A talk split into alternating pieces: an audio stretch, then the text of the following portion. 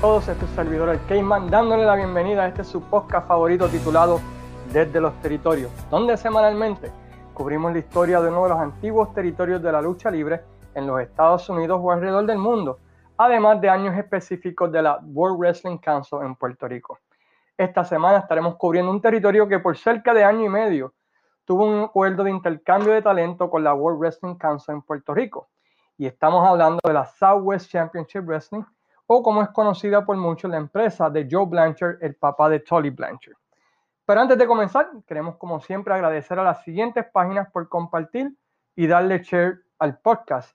Entre ellas, Pride of Wrestling, empresa número uno independiente del norte de Florida. Vayan a Facebook, busquen bajo Pride of Wrestling, se suscriben y podrán ver la empresa del gran amigo Robbie Joe Medina, quien trae lo mejor de la lucha libre al norte de Florida. Fiebre Wrestling, Frankie Vélez y los amigos de Fiebre Wrestling presentando la lucha libre con un toque de humor. Vayan a Facebook y también suscríbanse allí.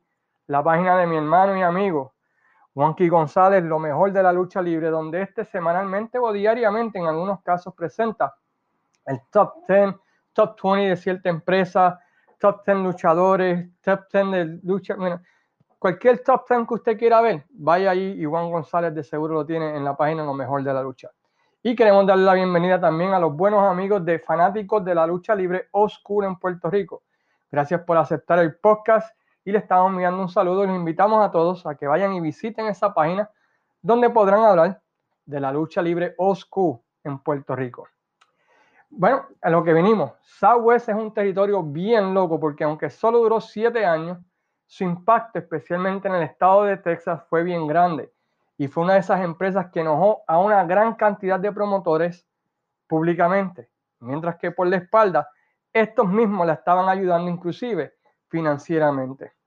Esta promoción para aquellos que llegaron a tener cable TV entre el año 82 al 84, pues pudimos verla, en, a través del canal USA Network, donde actualmente se transmite la WWF y a través del, del, podcast vamos a estar hablando acerca de cómo fue que la WWF adquirió ese espacio de Southwest Championship Wrestling.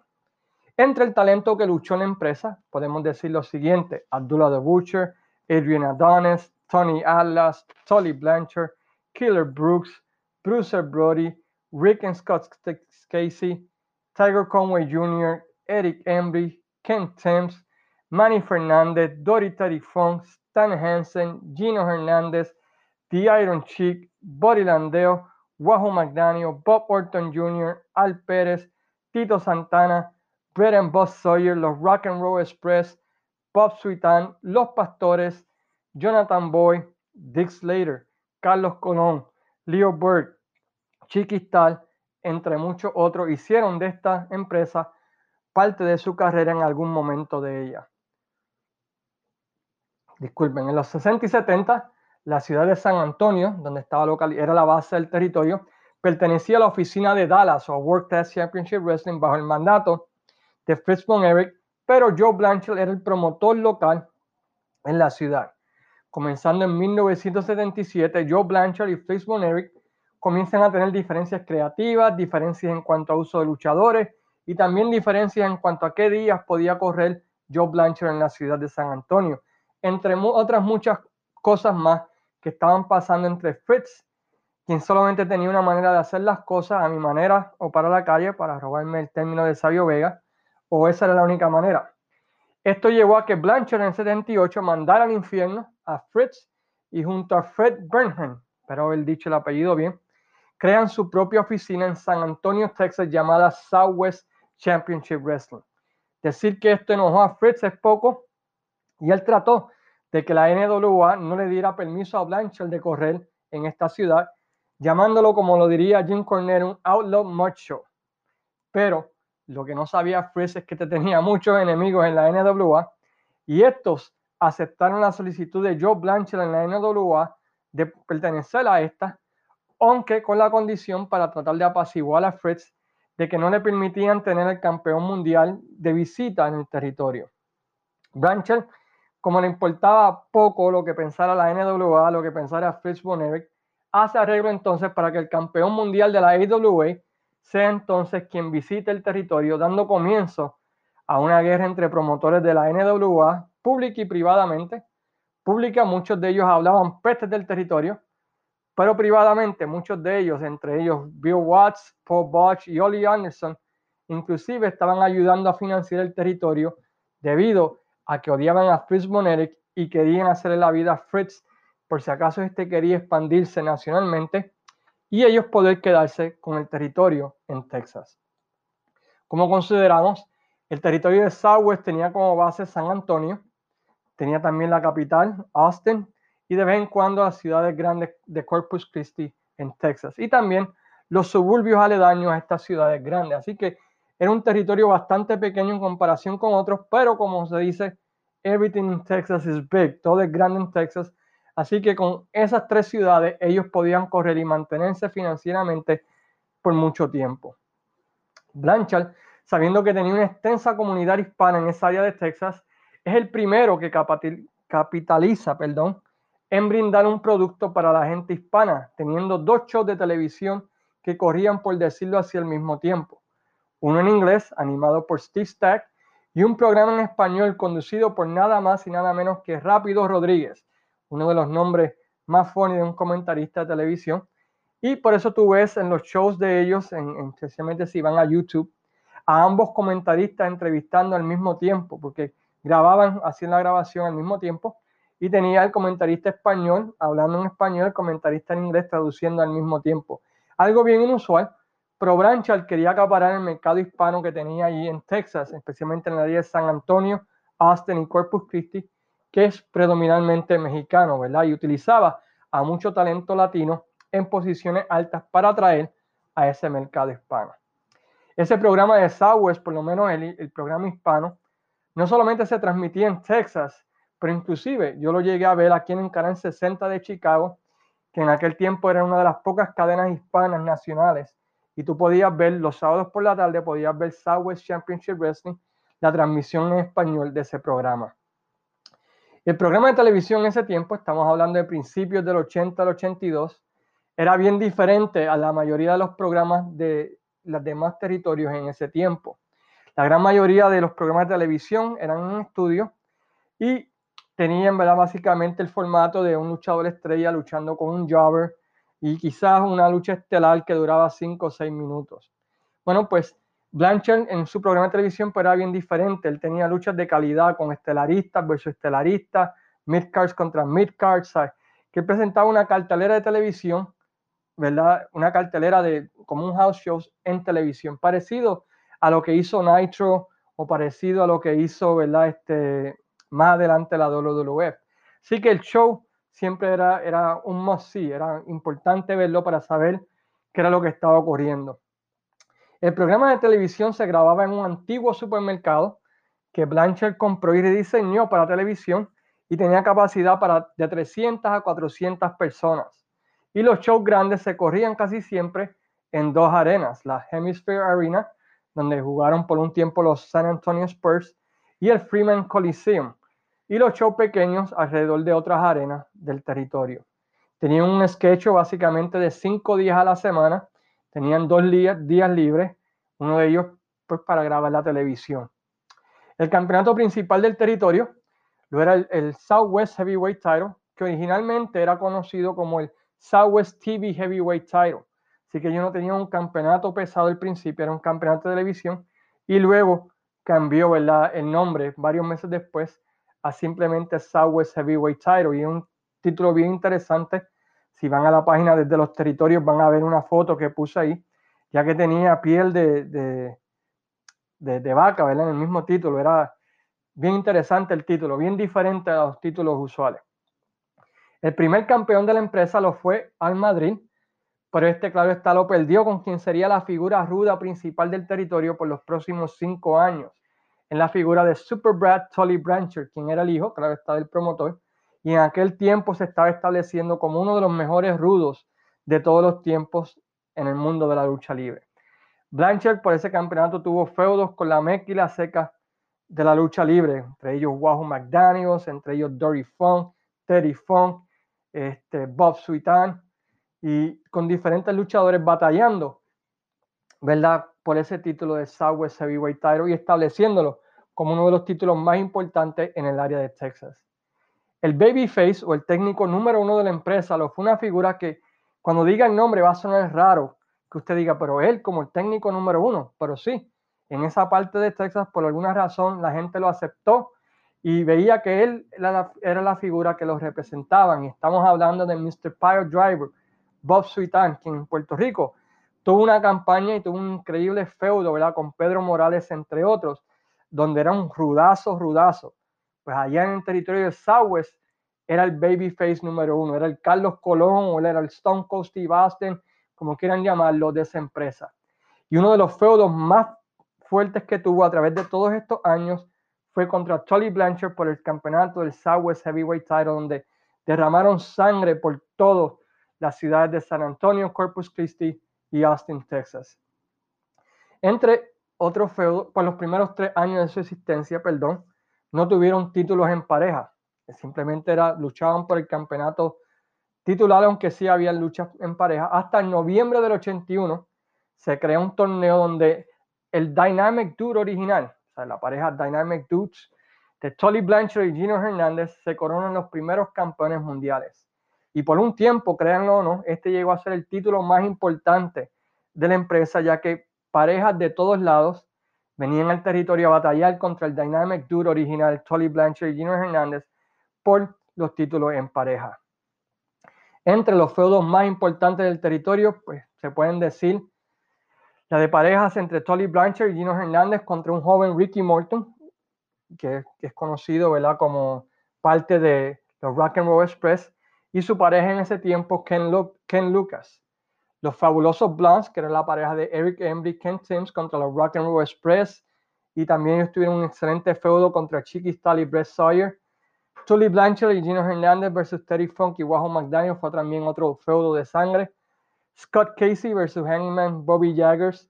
Como mencionamos, Bob Sweetan contra Tolly Blanchard, Manny Fernández contra Dick Slater y Joe Blanchard y todos los técnicos de la empresa contra el Commonwealth Army o el Ejército del Estado Libre Asociado de los pastores y Jonathan Boyd, que incluía, ¿verdad? Pues a los pastores, a Luke Williams, a Butch Miller, incluía a los Mountaineers, que era Pierre Martel y otra pareja. Así que tenían tuvieron muchos feudos durante ese tiempo que, que, fueron impactantes y mayormente eran feudos de sangre. Así que si te gusta la World Wrestling Council o la Capitol, te va a gustar mucho Southwest porque el estilo de lucha es bastante parecido. A finales del 82, Southwest Championship Wrestling se gana el premio mayor al ser la empresa que consigue comprar un espacio de televisión en la cadena nacional USA Network, uniéndose entonces a la empresa de Georgia Championship Wrestling como las únicas dos empresas con televisión nacional a través de todos los Estados Unidos los domingos a las 11 de la mañana. El acuerdo era bien sencillo. Joe Blanchard y su socio pagaban 7 mil dólares por transmitir el programa a cambio de entonces eh, Joe Blanchard y, y, y, su socio quedarse con todo lo que ellos pudieran conseguir en, en anuncios y comerciales. Así que era, ¿verdad? Pues un tremendo arreglo para la empresa, ¿verdad? Southwest Championship Wrestling en ese tiempo.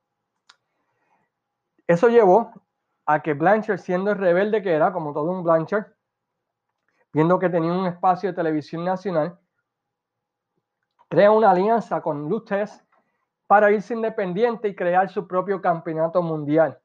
Y con la ayuda de Lutez, quien en televisión nacional aparece en el programa de televisión, indicó que habían demasiado de muchos campeones mundiales y que era tiempo de crear un verdadero campeón indiscutible de la lucha libre. Y invitó y retó al campeón mundial de la NWA, al campeón mundial de la IWA y el campeón mundial de la WWF a que se presentaran en el torneo, para de esa manera determinar quién sería el verdadero campeón indiscutible de la lucha libre.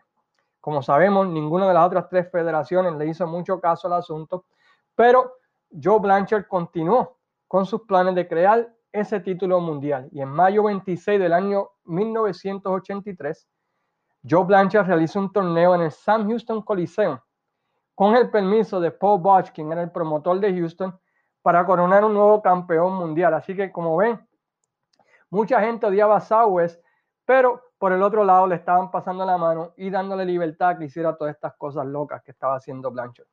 En ese torneo, pues fue uno bien interesante. En la primera ronda, Bob Orton luchó contra Terry Funk a un empate. Sweet Brown Sugar derrotó a Luke Williams. Edwin Adonis derrotó a Bob Sweetan. Y Wahoo McDaniels derrotó a Bobby Jaggers. Perdón. Bob Orton derrotó a Terry Funk, disculpen. En la ronda número 2, pues Bob Orton derrota a Sweet Brown Sugar y Edwin Adonis derrota a Wahoo McDaniels. Y en la final, Edwin Adonis derrota a Bob Orton para coronarse el nuevo campeón mundial indiscutido de la lucha libre. Y fue presentado con el título mundial que pertenecía a Lutes anteriormente, the NWA World Title. A pesar de que era independiente, era tanto el odio a Fritz que tanto Paul Bosch y Ollie Anderson comenzaron, a pesar de que Blanchard ya se había ido independiente, había coronado su propio campeón mundial. Ollie Anderson y Paul Bosch dijeron, ¿sabes qué? Prefiero a este enemigo que tener el sucio de Fritz y comenzaron un intercambio de talento con Southwest Championship Wrestling que vio estrellas como Tommy Rich, Bruce Sawyer, Ollie Anderson, Stan Hansen venir a Texas a luchar para la empresa de, Joe Blanchard. Y de igual manera, luchadores de Southwest Championship Wrestling, que era un independiente, era un outlaw monster, pero como lo veían muchos promotores, a luchar en el programa de Georgia Championship Wrestling y también a luchar en el Sam Houston Coliseum, entre ellos Tolly Blanchard, entre ellos, ¿verdad? Gino Hernández, Scott Casey, Bobby Jaggers, Wahoo McDaniels, entre otros. Básicamente, del final del 82 a, agosto del 84 fue la época dorada de la empresa, con tremendos feudos, tremendas asistencias apoyados, ¿verdad? En feudo Blanchard versus Suitan, el ejército del Estado Libre Asociado de los Pastores creando estragos, Jaggers versus Casey, y también el feudo de división entre Tolly Blanchard y Gino Hernández. El Dynamic Dude explota, parecido a lo que sucedió con Gino Hernández y Chris Adams, y comienzan un feudo entre ellos. Blanchard ve esta, ve esta entrada de mucho dinero y comienza a expandir y a correr shows en ciudades donde no hay una ciudad de la NWA fija, ¿verdad? Empieza a correr shows en Ohio, empieza a correr shows en Michigan, empieza a correr shows en Arizona, empieza a correr shows en ciudades y expandir. Su territorio a finales de principios del 83 y el 84.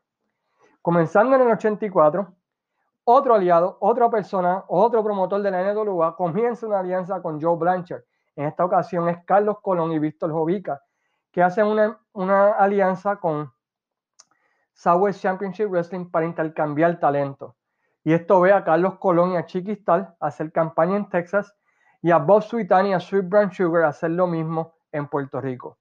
Carlos Colón durante ese tiempo defendió el título universal frente a Leo Burke, Tolly Blanchard uno de los mundos, y llevó su feudo frente a Abdullah al estado de Texas, incluso siendo el evento estelar de la cartelera con más asistencia en la ciudad de San Antonio durante ese tiempo, con más de 10.000 personas pagando para ver una lucha entre ambos en el Hallandale Memorial Stadium, un estadio abierto de fútbol donde se sentaron en un solo lado de, la arena para que se viera todo el mundo juntos y vieron a, a Dula de Butcher y a Carlos Colón llevar ese feudo de sangre a San Antonio, Texas, en una lucha que terminó en un no contest y en una lucha que también vio a los pastores luchar enjaulados. Bueno, tremenda, tremenda cartelera que se dio ese día.